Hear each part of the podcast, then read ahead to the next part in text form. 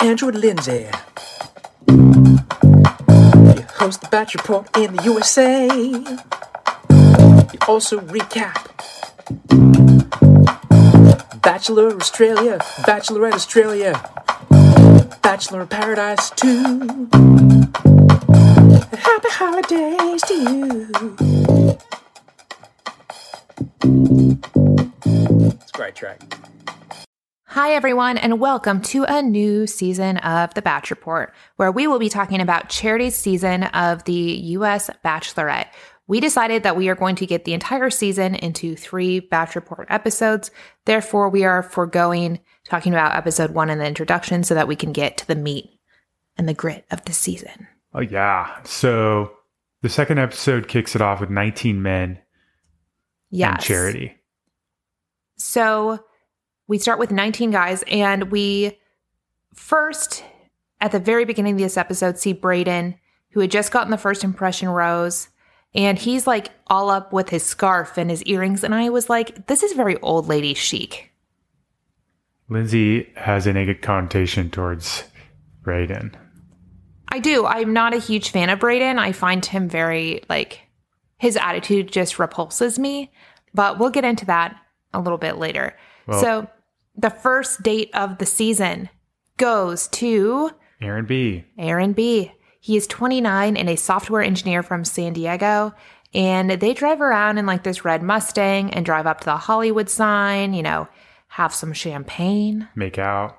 Yeah, they do make out. And they basically talk about how they have similar upbringings, like their parents' stories are very similar.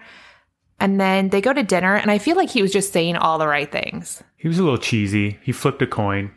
Yeah, he's like, oh, if this lands on heads, it means we're meant to be together. And then he's like, oh, by the way, this is like a two, like, headed coin. It's like everlasting love. And you're like, ugh. Okay, Aaron. I'm like everlasting love. Hmm. And then, so then they have Lauren Alaina perform and they like dance and do that whole thing. This was actually a pretty good get for them. I feel like Lauren Alaina is actually pretty popular in the country music scene. Yeah. So I felt like the conversation was a little forced. Yeah, like I feel like he was just saying, "Oh, we're meant to be together. Oh, we're so similar. Oh, like this." But it's like he was just feeding her things to make her feel comfortable. Yeah. It was like hard to find any real meaning behind anything that they were saying. And I didn't find them to have like an overwhelming physical attraction to each other either. True. But after that date, where he obviously gets a rose, we move on to this week's first group date, which is a beach day where they play cornhole, they have sandcastles, and then Jesse shows up and is like, It's competition time. Dodgeball time. I hate it when they do this. Why? When they're like, All the men dress in Speedos. Let's Yeah. play dodgeball. And it's like, dude. Yeah. It's a little bit like, what if you don't wear a Speedo? You know? Like, I don't know. there's been guys before that are like, oh, I'm not comfortable with that. So this year they're like, oh, everyone wears a speedo, but you all have to wear the uh, whatever those fitness cup things are in the front. A cup? Yeah, Okay. and so then I think they were like, oh, people feel less self conscious if they're all wearing cups. Plus, they if they get hit, Wearing a cup is quite uncomfortable. I don't know the whole thing. Like I am not for them having women dress in swimsuits and play dodgeball or volleyball or whatever for the show, and I'm not really into them doing the same thing to men. Also, wearing a cup during dodgeball kind of makes no sense. Because realistically, a cup is supposed to protect from like a baseball hit or like a softball hit. Obviously, not softball because I don't know. I mean, many. you can play softball as a guy, yeah. but I mean, it's protecting you from a dodgeball hit. Well, like, do basketball players wear cups I don't think to so. protect themselves from the ball? but they're hitting them? usually not chucking basketballs well, at each other's the ball crotches. though, and like they could bounce it into their crotch on accident. I don't know. I don't know how often that happens. Maybe we should look that up at some point. I mean, I've never done it, but you know, So Adrian ends up winning MVP on this date. I have to say something though about the date. Yeah. the fans were like positioned very awkwardly. Oh, like all the way around the game, like very close to the game. So when someone threw a ball, like half the time it was hitting the fans Yeah. in the background. And I was like, why? Why are they doing that? Why not set up like some chairs or bleachers on the sides and set them back a little ways and like It felt weird too because all the fans were just on one side because you could very easily tell because they had to have the cameras on one side. yeah. So like all the fans are just on one side plus behind in each was group. weird. Yeah, it was strange. Yeah. So like I said, Adrian won the MVP, but John is the one who ends up getting the date rose. Uh, yeah. Next up, we have a second group date. And on this group date, Rachel and Gabby are here. Yeah, I thought that was quite a surprise. I didn't expect that.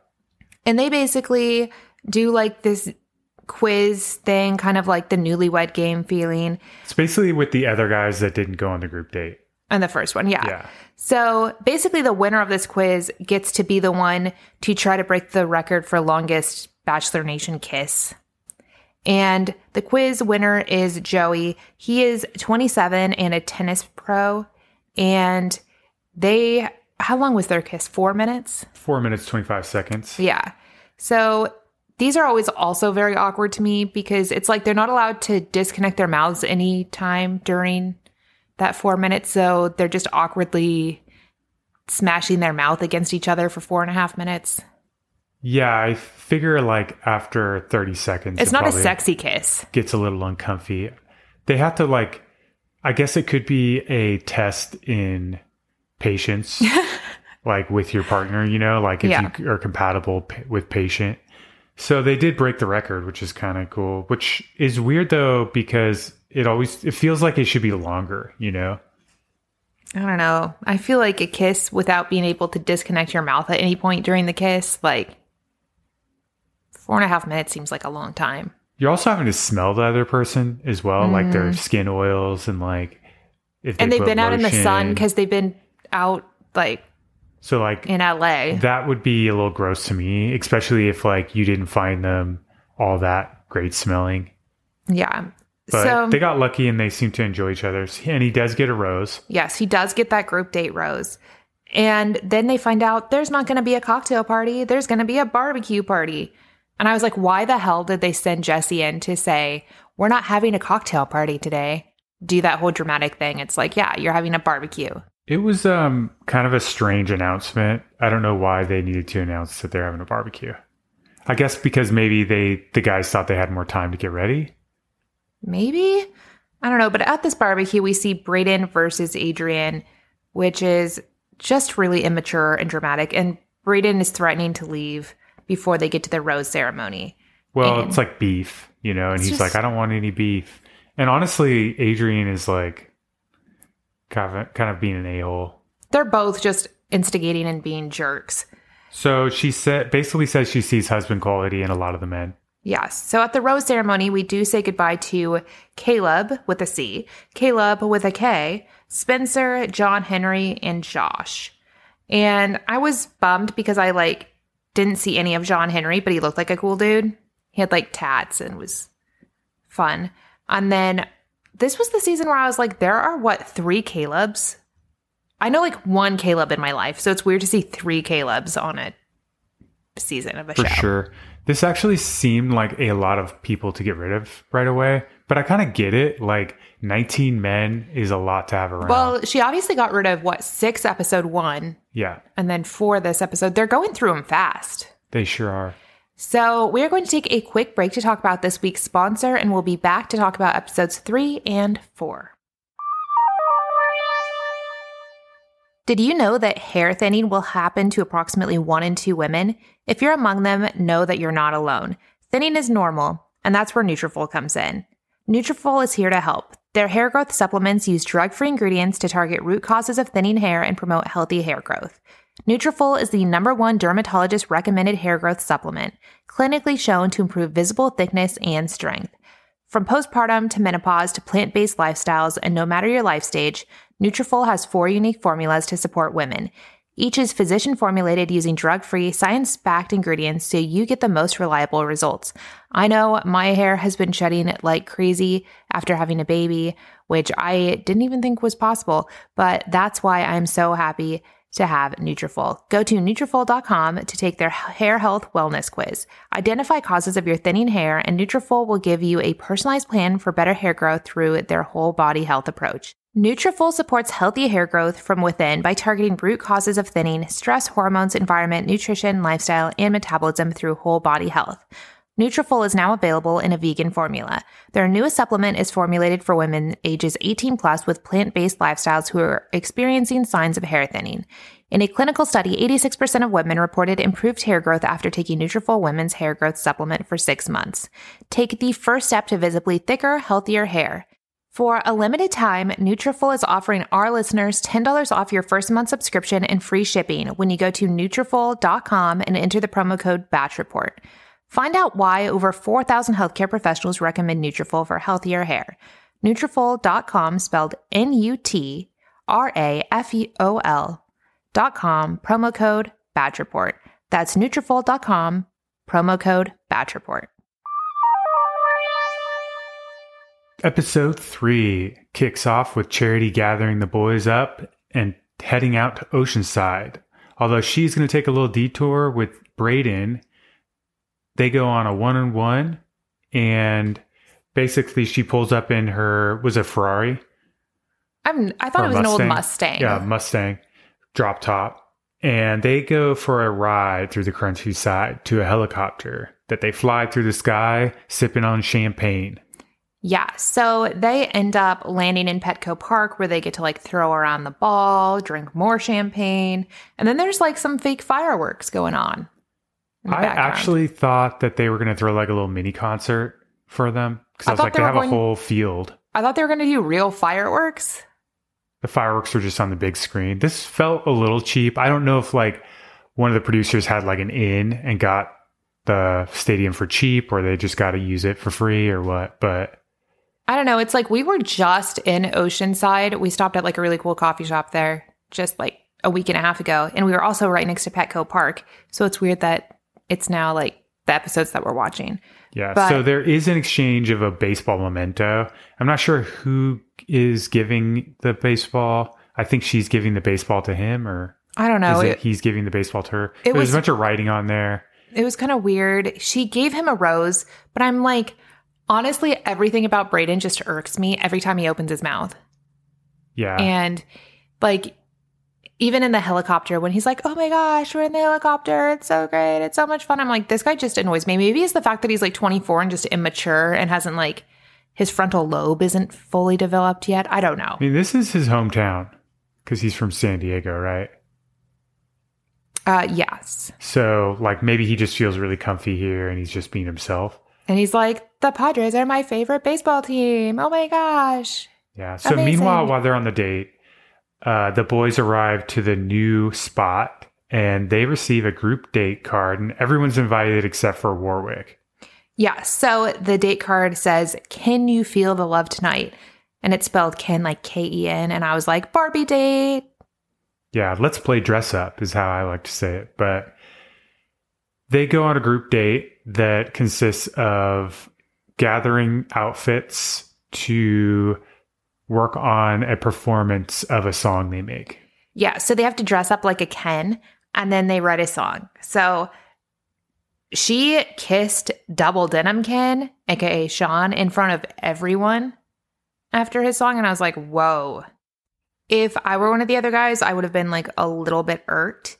And he ends up winning the date. So he gets a little bit of extra time.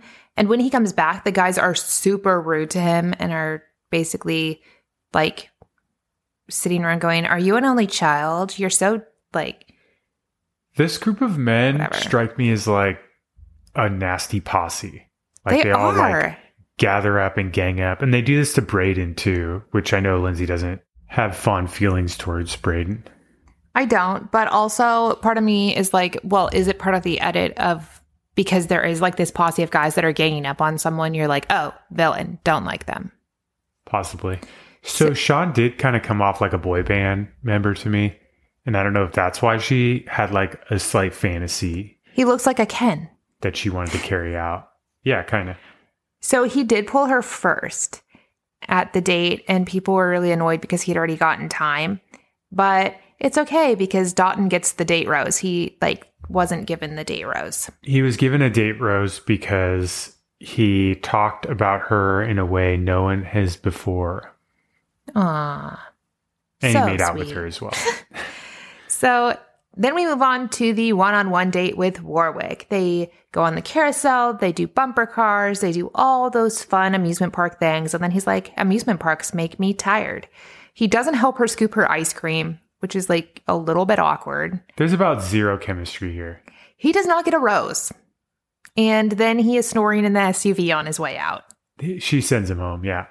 because she was like, he's a really good looking dude, but there's nothing past like the smile. Like, It felt immediate friend zone to me as soon as they got to the theme park. but not even good friends, Not even good friends. Just like, awkward put- acquaintance friends. I'll put up with you. Yeah. Yeah. So moving on to the cocktail party, Aaron pulls her aside and is like, look out for Brayden. He doesn't have the right intentions. He's not ready for marriage. So then she pulls him aside. And then all the guys are bitching that they're not getting time because of this whole Brayden situation. And then she's like, I don't know what to do. I don't know what to do. But she ends up letting him stay. And yeah. She has like a sit down with him and confronts him. And, um, So at the rose ceremony, we end up saying goodbye to Aaron S., who was the firefighter, James, and Adrian. So Adrian is the one who started drama last week with Brayden. Now he's gone, Warwick's gone, and the other two guys. So but there's new beef stirring with Aaron and, and Brayden.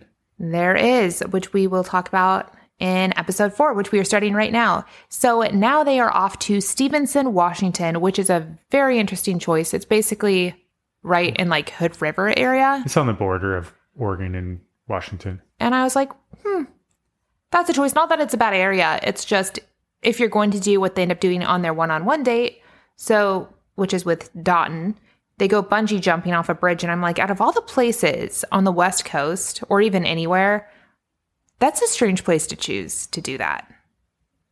Yeah, so they drive a yellow Jeep out to the mountainside and they go bungee jumping twice and they enjoy a glass of bubbles.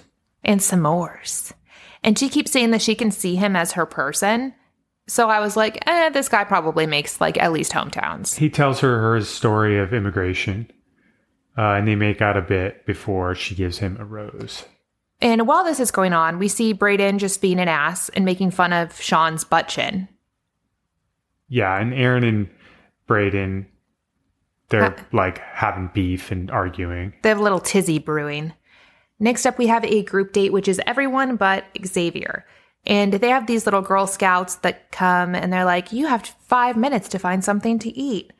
And they have like different presentations, like, oh, here's my little charcuterie board I made with mushrooms. It's basically Or- like a kissing tree scav hunt. Yeah. So Aaron ends up bringing like a frog and being like, "Oh, I would fry up frog legs." Which like if you're in a forest, I don't know how you're frying up the frog legs. If I feel like you would expend more energy catching a frog than you are going to get from eating the frog. Yeah. So after they have to bring that, they do a quiz game similar to the newlywed type game they played last week, and Aaron ends up winning the kissing tree time. And then we see more Brayden versus Aaron, and then everyone else kind of joins in with Aaron for that like big gang up we were talking about. And she ends up pulling Brayden aside, and he's like, "You know, I like you, but I don't want to be here right now." So she just sends him home. She wants someone who's wholeheartedly there for her. Uh, and then she like walks him out. Uh, and I've kind of, I don't feel bad for Brayden because like he was, he's like the loud Well, nail she that and sticks up, you know? she and Brayden are not getting engaged Yeah. at any point in time. She gives her rose to Joey for being a sweetheart. And I was like, that seems fair. It didn't surprise me that Joey got a rose at this point. And then we see the one on one with Xavier where they go to the Hood River Fruit Fest, which is a little strange because we, we didn't really see much fruit. There was lavender. I think they had some jams, so I guess that counts as fruit. Yeah. Also, does I know apples grow out in that region, but I didn't know. I guess stone fruits can grow there too. They had wine too, didn't they? Or they always have wine. Yeah. So I'm not sure. I didn't really see a lot of fruit, but I could. They could have just not focused on that. But they had an issue because he kept complimenting her physicality. And she was like, Well, well, it's nice to hear those things. It was like reminding her of her ex. And was like, there has to be something deeper than him just saying, Oh, you look great. Oh, you're so pretty. You're so beautiful. You're like, The state just felt like very surface level all around. But he Even did. toward the end. He did end up opening up about his insecurities a bit where he's like, Oh, I have a fear of like not being loved or not being chosen. And she's like, Oh my gosh, that's my fear too. And I'm like, That is everyone's fear. Yeah, that's such a like Disney movie line. But he gets a rose anyway, and that's fine. They move on to the cocktail party, and I wrote, Aaron is friend zoned. Yeah, he's like the spy. And she's like, Oh, Aaron is so trustworthy. I'm like, Yeah, he's trustworthy because he's like feeding you intel. He's like giving her a back massage. He's like the he's like the uh, confident, you know. And then Brayden like stomps back in. They show like him in his little sandals stomping through the forest and then showing up in the house. It becomes an awkward situation. She sends him home again. All the guys are pissed because they didn't get time. And then he gets in the bus thing to leave. And then he's like threatening to fight Aaron. and John's like needing to have a conversation. John's with him. And I'm like, You're the reason I'm going to go home because I got no time. And I'm like, John, you had plenty of time before Brayden showed up if like you you wanted to literally were making out with her while he was watching you.